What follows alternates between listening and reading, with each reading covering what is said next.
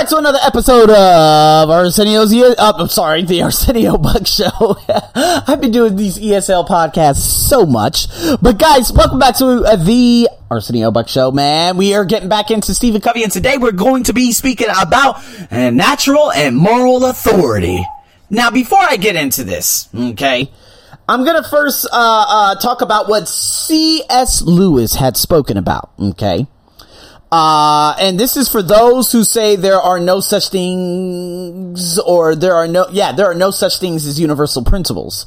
So if we look at this, he said, quote, whenever you find a man who says he does not believe in a real right and wrong, you will find the same man going back on this a moment later. He may break his promise to you, but if you try breaking one to him, he will be complaining it's not fair. Before you can say, uh, uh, uh, I guess the name, Jack Robinson.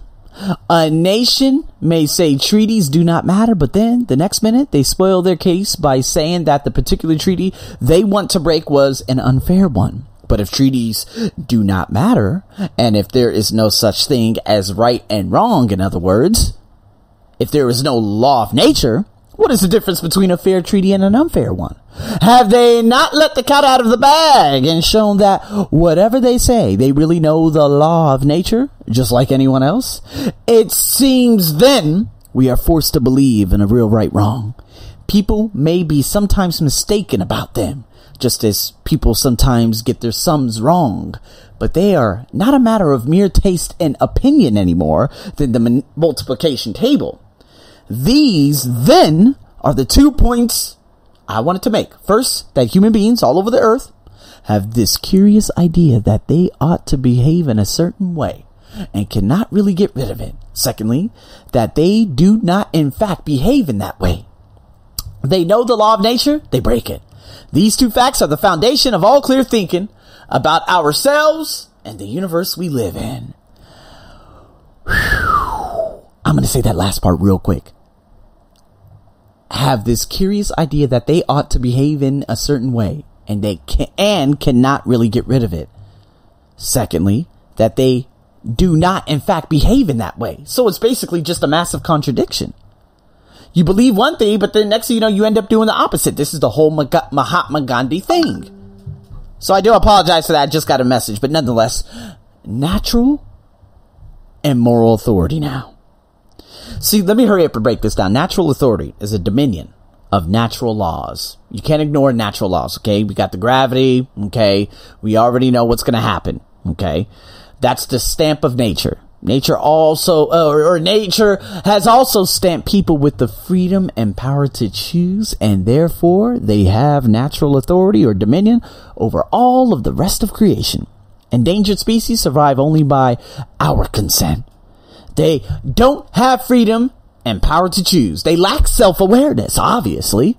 They can't reinvent themselves like we do. They're totally subject to humans who, because they are self-aware, alone have freedom and power to choose to reinvent themselves. So what's moral authority? Well, it is the principled use of our freedom and power to choose. In other words, if we follow principles in our relationships with each other, we tap into permission of nature. Remember, natural laws, like gravity and principles, like respect, honesty, kindness, integrity, service, fairness, control consequences of our choices. Control the consequences of our choices. Just as you get bad air and bad water when you consistently violate the environment, so also is trust. That's the glue of all relationships. So destroyed when you're consistently unkind and dishonest to people. It's exactly what happened with one of the girls who I was going to bring on for this voiceover uh, segment on my ESL podcast. First time she bailed, I gave her a warning. I said, okay, I'm going to uh, expect that you are somewhat doing a decent thing, but you know, I, I feel that you're kind of a little flaky. Second time she said nothing, just completely vanished. I said, get the hell out of here. We're done. You know, that's someone who's just not acting the way they were speaking. I'm so excited. And then you do the total opposite. See, by the principle, humble use of freedom and power, the humble person obtains moral authority. People, cultures, organizations, societies, all that good stuff. So values are social norms They're personal, emotional, subjective, arguable, right? All of us have values. Even criminals have values. They have the value to kill. The question you must ask yourself are, are your values based upon principles? Now remember, natural laws, okay? Factual, objective, impersonal, self-evident.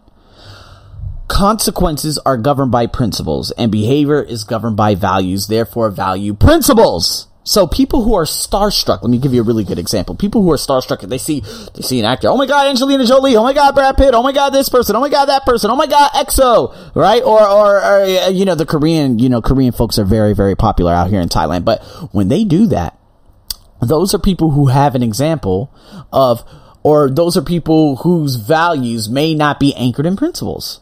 Popularity shapes their moral center. They don't know who they are and don't know which way north is. Ouch. They don't know what principles to follow because their lives are based on social values. They're torn between social awareness and self awareness on the one hand and natural law and principles on the other in an airplane. That's called vertigo, where you lose all sense of reference to the ground, which are principles and you become completely lost. See, many people walk through life with that vertigo and moral mushiness. It's crazy as fuck, isn't it? We all see people like this. You see them in your life and in pop culture and all, uh, Kanye West, Kim Kardashian, oh my god, she's beautiful, oh my god, this, that, that. That's social awareness. You do not have self-awareness. You've never paid the price of getting deeply centered or of anchoring your values in changeless principles. To top this off, the key task is to determine where true north is and then align everything towards that. Otherwise, you're going to live with the inevitable negative consequences that follow.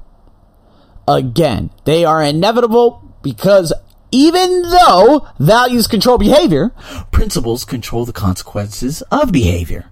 So moral authority requires the sacrifice of short-term selfish or a short-term selfish interest. And the exercise of courage is subordinating social values to principles. And our conscience is the repository of those principles. This is exactly what's happening right now at one of the gyms I used to work out at. Yes, I used to work out over there. It's one of the great, you know, I love this place. I thought they were like family and everything, but next, you know, I started hearing a lot of things and then, you know, just felt like it wasn't the same anymore. I just felt like people weren't, you know, it was no longer just a family. It was just people who just stayed quiet during a workout. They hurry up, worked out, and they left. It was the weirdest freaking, it was just weird as shit. And so COVID happened. They had a big falling out, and one of my main guys who ended up starting a gym, big shout out to him, and Encore Training Club out here in Bangkok he wanted to start his own business because people were just all noise. It was just too much hot air and people weren't acting on a goddamn thing they were saying. It was a travesty. It really was. And if I went through all the different things about this organization, you guys would be just completely appalled. But let's just put it this way. They're running their business into the ground based on principles. They have no idea about self awareness they are basing everything on what they know rather than what they don't know. They are not open to new ideas and new innovations. They're failing miserably. They keep saying no, no, no, no, no, no, no, no, no, no, just and did everything possible to fuck with that guy. And so we left and he started up his own gym and it was the greatest opportunity he could have ever given because with those principles and what he has right now, the social and self-awareness, that gym's going to skyrocket like no other. So, guys, it's very important. Listen to this over and over and over and figure out what it means because there's a very, very underlying cause to this. So in saying that, guys, thanks for tuning in to another The Arsenio Buck Show podcast. Stay tuned for more. I got a hell of a lot more coming your way. Over and out.